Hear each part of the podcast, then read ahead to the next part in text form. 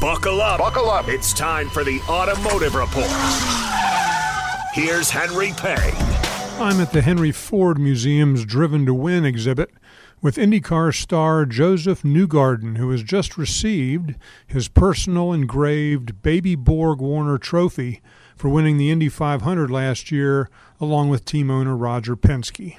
You're here with uh, your boss, Roger Penske, but also in the hometown of Chevrolet, which is your uh, sponsor. Uh, This must be pretty special, not only personally, but as a team. I love Detroit. It's it's been very good to me, and you know, I always appreciate the opportunity to come up here. Indy 500, 500 miles, three hours, one driver, average speeds 220 miles an hour.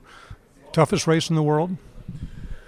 Well, it's subjective. You know, I think you you get different opinions from different people. I I think it is it has to be one of the most challenging races in the world. Um, but when it comes to history and significance, I, I don't think it's rivaled. You know, personally speaking. Um, if you look at all the major events in the world, the Indianapolis 500 sort of stands alone, you know, as a pioneering event that was was put forth to test man and machine and push innovation and development. I mean, that's you know, that's a lot of what this country was about. It's a, it's what this museum represents. It's it, it's what the Indy 500 represents. So it is it is a huge achievement. I, I mean, for me, it is the most significant achievement you can have in motorsports, and so I'm appreciative to to have been a part of it.